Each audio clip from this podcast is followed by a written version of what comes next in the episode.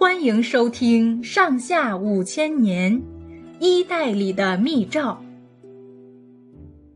曹操迎汉献帝到许都的那年，徐州牧刘备受到袁术和吕布的加攻，失败了之后来投奔曹操。刘备是河北涿郡人，原来是西汉皇室的后代。他从小就死了父亲，家境很贫苦，跟他母亲一起靠贩鞋织席过日子。后来靠同族人的帮助，才拜老师读了一点书。可是他不大爱读书，却喜欢结交豪杰。有两个贩马的大商人经过涿郡，见了刘备，很器重他，就出钱帮助他招兵买马。当时有两个壮士到涿郡应募。一个名叫关羽，一个名叫张飞。刘备见关羽、张飞两人武艺高强，又跟他志同道合，就待他们特别亲切。日子一久，三个人的感情真比亲兄弟还密切。因此，民间传说他们三个人曾经结拜为把兄弟。刘备投奔曹操以后，曹操和刘备一起去攻打吕布，消灭了吕布的割据势力。回到许都之后，曹操请汉献帝封刘备为左将军，并且非常尊重刘备，进进出出都要刘备陪他在一起。刘备见曹操这样尊重他，心里反倒不安起来，因为他有自己的雄心壮志，生怕遭到曹操的猜疑。曹操表面上看重刘备，其实暗地里也在防备他。他派人去看看刘备在家里干什么。只见刘备在自己的园子里种菜浇水，觉得没有什么可疑，也就渐渐放心了。这时候，朝廷里出了一件事儿，因为曹操的权力大了，汉献帝嫌他太专横，要外戚董承设法除掉曹操。汉献帝写了一道密诏，缝在衣袋里，又把这条衣带送给董承。董承接到衣袋中的密诏，就秘密地约了他的几个亲信，商量怎样除掉曹操。他们商量来商量去，觉得自己的力量不够，认为刘备是皇室的后代，一定会帮助他们，就秘密地找刘备商量，叫刘备去一起干。刘备同意了。没多久，曹操邀请刘备去喝酒，两个人一面喝酒，一面有说有笑，谈得很融洽。他们谈着谈着，很自然的就谈到天下大事上来了。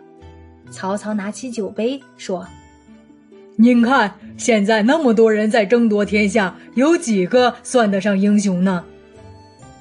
刘备谦虚的说：“我说不上来。”曹操面露笑容，从容的对刘备说：“依我看，当代的天下英雄只有将军和我曹操两个人。”像袁绍这号人算不上什么。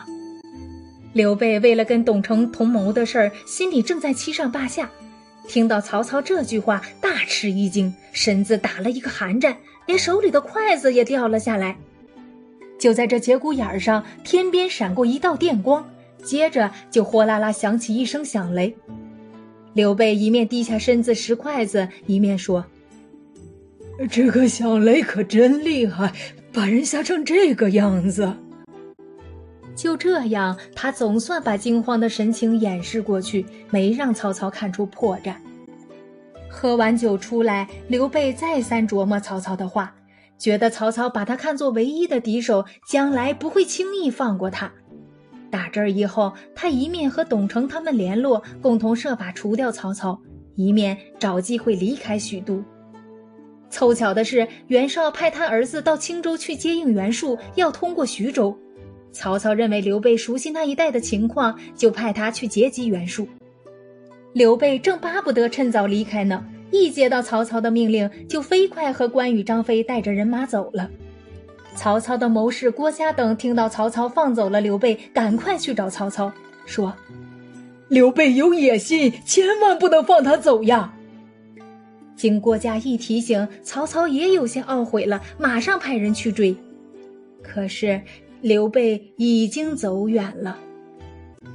刘备打败了袁术，夺取了徐州，决定不回许都去了。徐州本来就是刘备做过州牧的地方，附近的郡县都响应他，背叛了曹操。曹操一听到刘备背叛了他，气得要命。到了第二年的春天，有人向曹操告发了董承和刘备在许都合谋反对曹操的事儿。曹操把董承和他的三个心腹都杀了，并且决心亲自发兵征讨刘备。那时候，袁绍已经兼并了幽州，拥有几十万人马，扬言要进攻许都。曹操部下的将领劝阻他说：“现在跟你争天下的主要是袁绍，听说袁绍正准备打过来，您却往东打刘备，万一袁绍从北面打过来，我们怎么办呢？”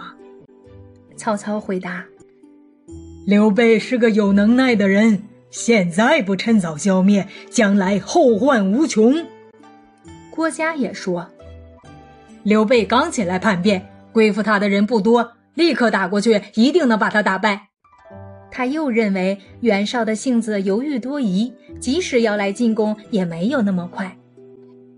曹操就决定把一部分精兵守住官渡，防备袁绍进攻。